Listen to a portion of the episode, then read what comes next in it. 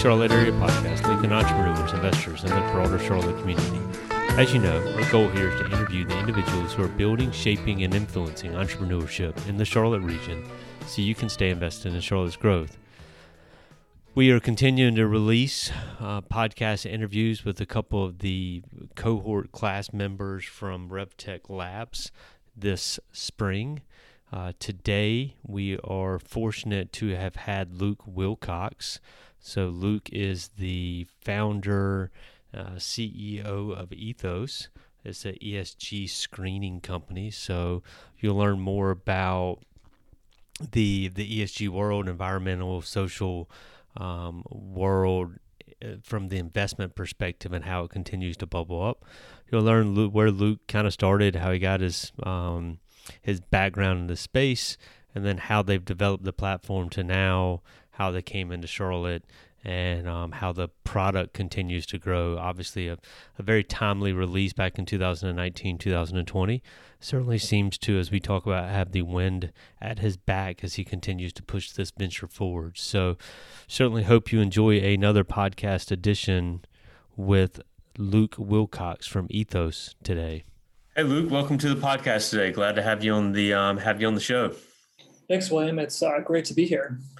So, um, you know, we've talked a couple times in the past. This is actually our second go at this podcast since the first one didn't go through. So, thanks for thanks for carving out an additional twenty minutes with us.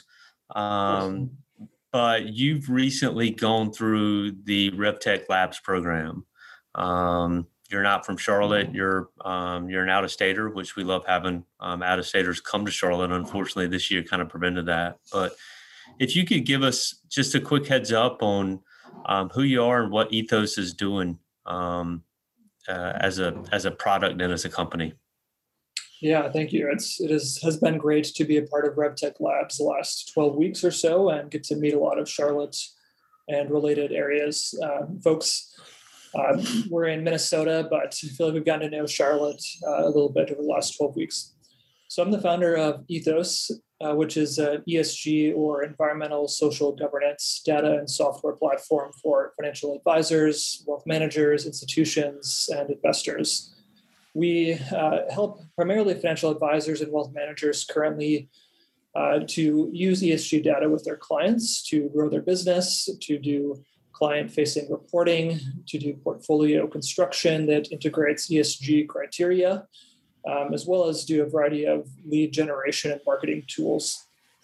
We are still fairly early stage as a company. We launched uh, last fall with our advisor product and have roughly doubled our revenue every month since uh, the end of last year. So growing fairly quickly, but still quite early stage. So, um, your background is not in the financial advisor um, investment management world. Where did you start off? Yeah, prior to Ethos, I was working in uh, management consulting with McKinsey and Company for about four and a half years, doing data analytics and strategy and operations engagements with large corporations, including financial services, but also other industries.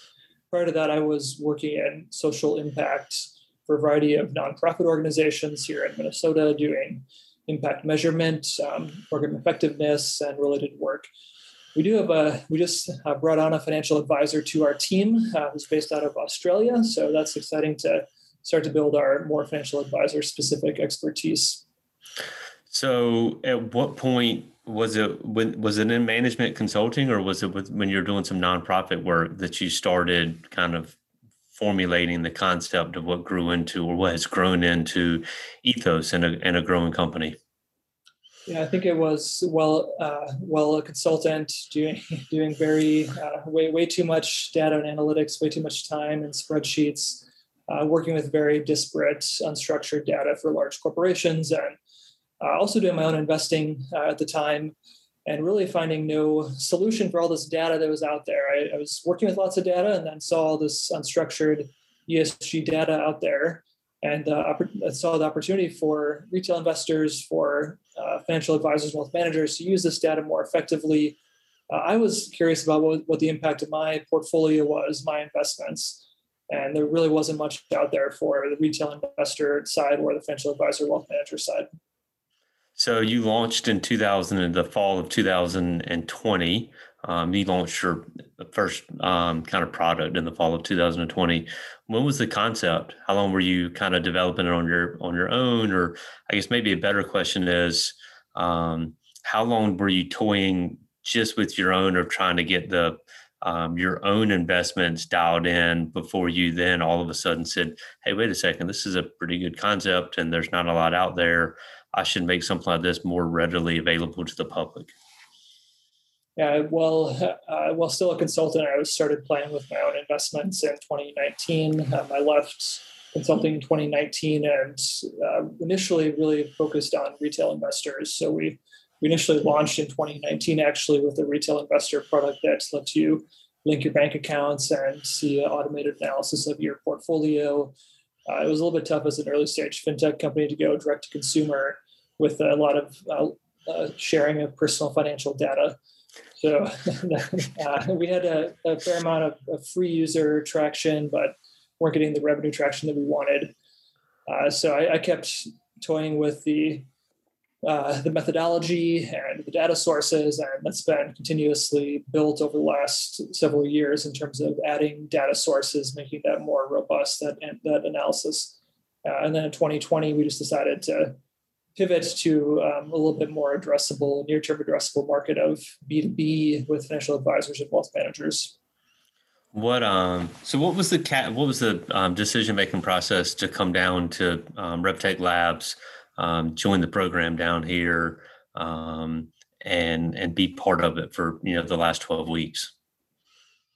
It was really uh, the draw of interacting with financial institutions and financial experts uh, through the mentor network the advisory network that's connected to RevTech Labs which has been extremely helpful. A lot of large uh, large financial institutions as well as wealth management and advisory related experts as well as software fintech experts um, really the breadth of expertise that we've been exposed to was probably the most appealing aspect. And um, given that my background is not as deep in financial expertise, um, I wanted to supplement uh, my own expertise and really uh, draw on that, that expertise through RevTech Labs. Um, so uh, the programming, the advisory board, the mentors have all been very helpful. And I would like to thank all of the Ethos advisory board and Ethos mentors who've been involved in helping us grow the last 12 weeks.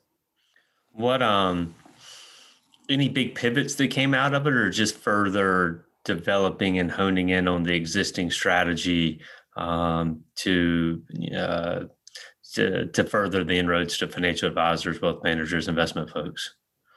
We have uh, started a pivot to look at larger institutions, uh, more on the data and analytics side of Ethos uh, are, we're maintaining our core focus on wealth managers and financial advisors, and the go-to-market strategy for them is uh, we've evolved that through the RevTech Labs. We're also looking at a pivot uh, over the next 12 months plus to uh, appeal and offer ethos to larger institutions like banks and um, insurance companies, um, private equity, a whole variety of other segments of the market that we've developed more of a strategy for through RevTech Labs program. So that's awesome. So you mentioned it a couple of times, right? I mean, there's there's a boatload of data, and that you know the cool thing for you too is just the the wins at your back, right? People are a little bit more, not a little bit more. I'd say over the course of the last twelve to eighteen months, they're a lot more conscious of the um, environmental social impact of different companies and whether or not they want to be invested in. I mean, gosh knows, I would imagine a huge win in your sales was the the victory of the um, the small hedge fund with ExxonMobil a couple weeks ago, right? And that just kind of validates the model. Um, so, um, but this data has been out there forever. I shouldn't say forever. It's been becoming more readily accessible over the course of the last five or six years.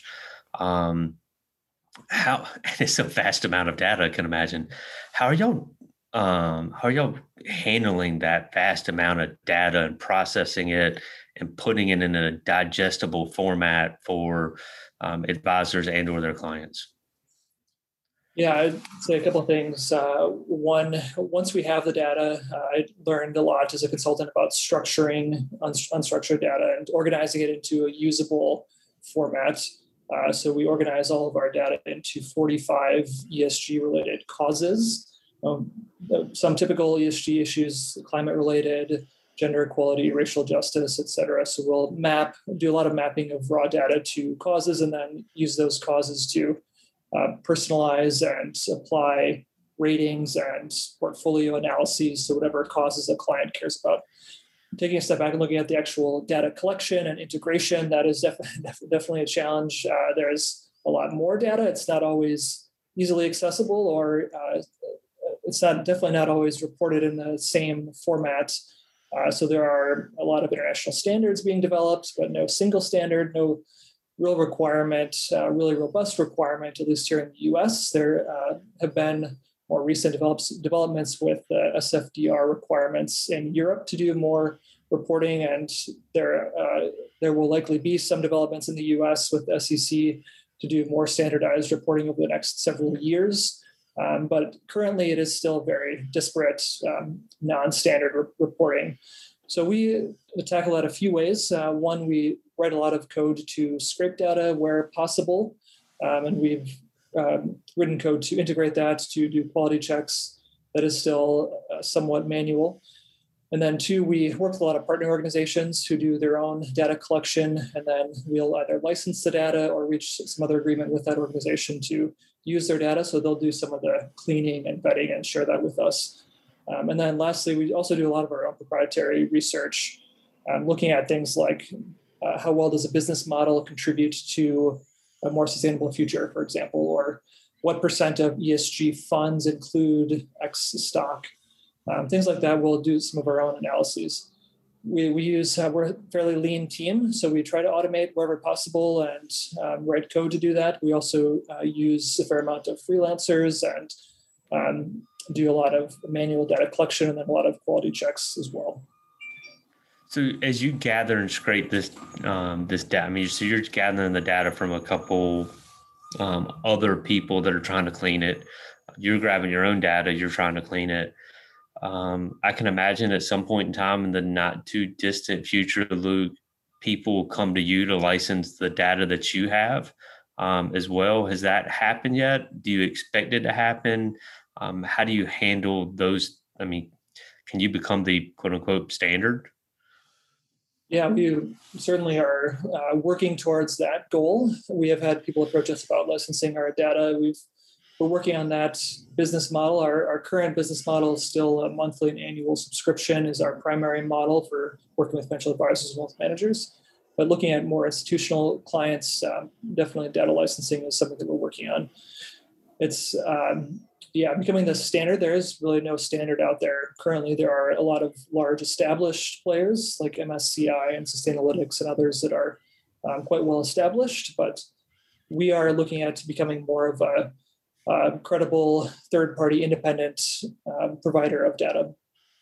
I um, I like MSCI and everything, but they don't necessarily do a great job on sustainability information, do they? yeah, there, there are um, a lot of um, ways that we think we can be a, a really credible third party provider and um, get around a lot of the issues with non transparent data that are out there. So circle back and talk for a few minutes just about you know the course of the last 18 months with the product launch and and everything else. I mean, obviously you did product launch and and then a new um, a new product, a new line launch right in the midst of 2020. How did 2020 impact the business? Um, you know, positively, negative, first half, second half. Um, what was the impact to you? And at, at what point did you put your did you ever put your head in the sand and say, "Gosh, why did this have to happen now?" Yeah, yeah, it was a challenge just when the overall economy was uh, not doing so well. It took a nosedive. Um, we really didn't. Um, that, that factored into our pivot. So early in 2020, we were still looking at retail investors and going direct to consumer. Um, later in the year, when the re- recovery was moving forward, we decided to pivot, and really the um, the silver lining with the pandemic has been the increased focus on uh, racial justice, on global health, on uh, sustainability, heightened awareness and interest. It's um, I think the, the, combination of pandemic and social issues and ongoing urgency of climate change has accelerated interest in ESG investing, which has been a good silver lining for us. And um, as, as you said earlier, has some good tailwinds that are that are back. Yeah. Um, outreach to so you know you're dealing in a space where I, I, think there's growing interest to try to you know penetrate and whatnot. How's the outreach to financial advisors, wealth managers been? I would imagine a little difficult because no conferences or anything like that have taken place over the course of the last six or eight months. Um, well received, pricing okay. How do you handle that that niche as you go after it? Yeah, we've tried some events and not had too much success with remote events. But we're looking to, to do that once we're in person again. Uh, we are we've been primarily direct outreach, um, connecting on social media, doing direct email and phone outreach to advisors, and that's worked fairly well. But we're looking at uh, shifting to more of a one to many marketing approach and really focusing on SEO and uh, building our awareness in the market. We are still quite early and not well known. So we, we get fantastic feedback on the product when we do demos, and people always just say that they had never heard about us. So that's um, obviously something that we're working on addressing. And um, most of our our new clients come from referrals who get great feedback on the product and great uh, input. And we're currently more affordable than most of our competitors, but um, looking at developing some some more premium features and premium products. Smart. Um, so talk a little bit, you mentioned earlier that you hired, you know, a financial advisor from Australia. Um, where's the, um, the, and you've got outsourced folks as well, right? So what's the team like at the moment? How do you see that growing over the course of the next 12 months? There are about six of us on the team, a mix of full-time and part-time. The Australia Q in Australia. So we just launched a partnership with them. Um, this uh, group in Australia, they are distributing Ethos and doing all the marketing and sales in Ethos in Australia. That's um, helpful. Yeah. yeah. The, the rest of the team is uh, here in the US and Europe. Uh, three of us are the US, one in Europe. Um, all remote, obviously, uh, currently. Um, but I, I, do see us uh, growing um, more marketing and sales, as well as some technical and data help. I think we have a pretty good model to uh, repeat uh, with marketing and sales. So we want to focus on our growing our marketing and awareness in the market. Yeah, you mentioned earlier, um, you know, offline that you know coming through RevTech Labs, you're now going to be launching or you know raising a seed round, and can't talk a lot about it on public airwaves. But how's um how do you handle that? Right? How do you come to that? What did you learn about the raise process through the program? how did you kind of fine tune where you're going to land and how you're going to approach it? Um, and then how do you get ready psychology to, you know, psychology wise to go out and raise money, right? Because everybody always says it's such a hard thing to raise money at the same time that you're trying to launch the company or move the company forward. Yeah, it is a, a challenge. Uh, we've been talking to uh, to pre-seed seed funders for quite a while, so we have some relationships and ongoing conversations, which has been helpful uh, to not just be starting from scratch. It's uh, it is a mind shift. Uh, we've been uh, bootstrapped, self funded for uh, mostly to date, um, but we're at a point where we feel like we're strapped for capacity and have a good enough model that we can accelerate growth with, with external funding. It's uh, it's certainly heightened. Um, the amount of things to do on my to-do list, uh, but it's it's uh, we're we're excited about. It's it's a necessary next step for us. We're really capacity constrained and have a good enough model that we've had enough success and grown revenue enough. We think to to be at a point where we're ready for this. We had a podcast interview with a gentleman at the um, I think it's the end of last year, the beginning of this year, um, a th- company called Threat Switch, and he talked a fair amount, and they're um, uh, kind of a security um, module, right? And he just talked about it that he approached the fundraising aspect is just more data that he has to process, right? Um, do you almost take that approach? It's just a it's just a data point, and you've got to run through the data points in order to get to it. Um, or how are you gonna you know how are you gonna tackle it as you go out and talk to those folks? Yeah, it certainly is a lot more data that we have to, to process and prepare and track and engage external uh, partners, um, work with our attorney more. It's it's a lot of, of ex- excess work for sure, but it's part of the process to become more more of a um, established professional uh, uh, company. So it's uh, that's a good way to think about it. I mean, we're developing our data room and getting all that ready um, and try try not to to let, let that get us too too stressed out. Um, but it's it's it's very exciting too. Yeah, we're um so um uh, sw- switch back real quick on a personal level. You just had some um you just had some some interesting fun news over the course of the last six months too, right? Yeah, right at the start of RevTech Labs about 12 weeks ago, uh, my wife and I had our first child, which has been um, amazing, a baby girl.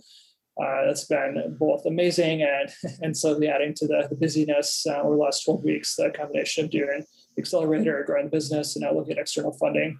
Um, thankfully, my, my wife is, is amazing and does the majority of, of baby care. Yeah. Uh, that's been, been super exciting. That's awesome, man. Well, congratulations. That uh, sheds a whole new light on things, doesn't it? Yeah, for sure.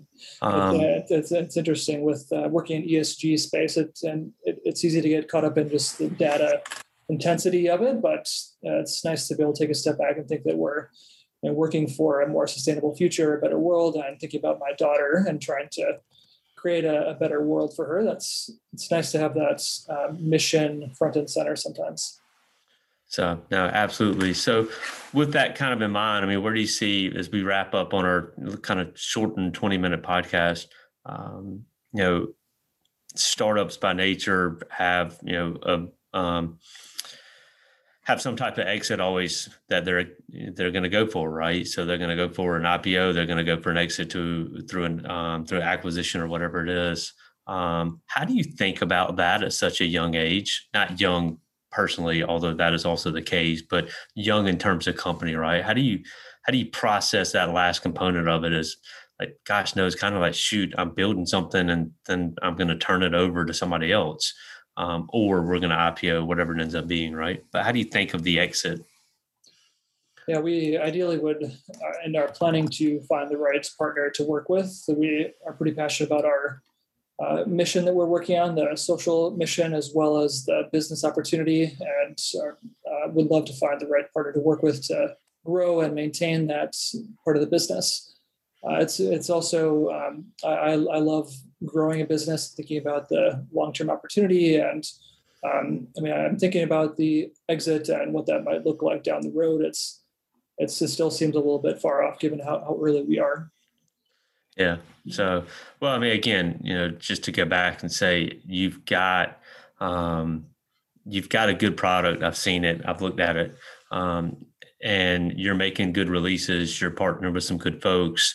Um, and you know, you always look for for a company that has the benefit of the tailwinds from where people are skating to, right? And you're right there in that space. And now you've just got to, um, you know, every company needs some luck along the way, and you need some luck and some good execution. And I think you'll absolutely get the good execution because you're a smart guy. So, um, and it's a great product, um, far better than anything else there on the market. So certainly hope y'all continue to skate through to success from here. Thank you very much. It's been great to chat with you. And I and also want to just call out the RevTech Labs team and all the mentors and advisors through the RevTech Labs. That's been extremely helpful for us and been a great experience. So, well, thanks, Luke. Good luck. Um, enjoy the um, enjoy the summer months, and um, good luck with executing the business model over the course of the next um, next couple quarters and years. Thanks very much. Appreciate it.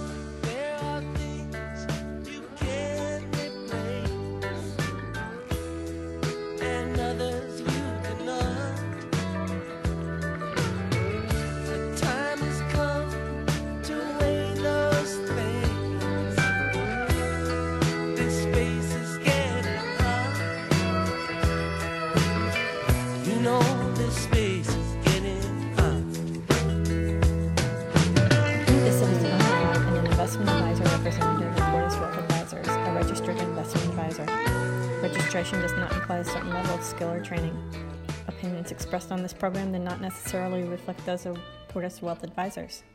The topics discussed and opinions given are not intended to address the specific needs of any listener. Portus Wealth Advisors does not offer legal or tax advice. Listeners are encouraged to discuss their financial needs with the appropriate professional regarding your individual circumstance. Investments described herein may be speculative and may involve a substantial risk of loss. Interest may be offered only to persons who qualified as accredited investors under applicable state and federal regulation or an eligible employee of the management company. There generally is no public market for the interest. Prospective investors should particularly note that many factors affect performance, including changes in the market conditions and interest rates, and other economic, political, or financial developments. Past performance is not and should not be construed as indicative of future results.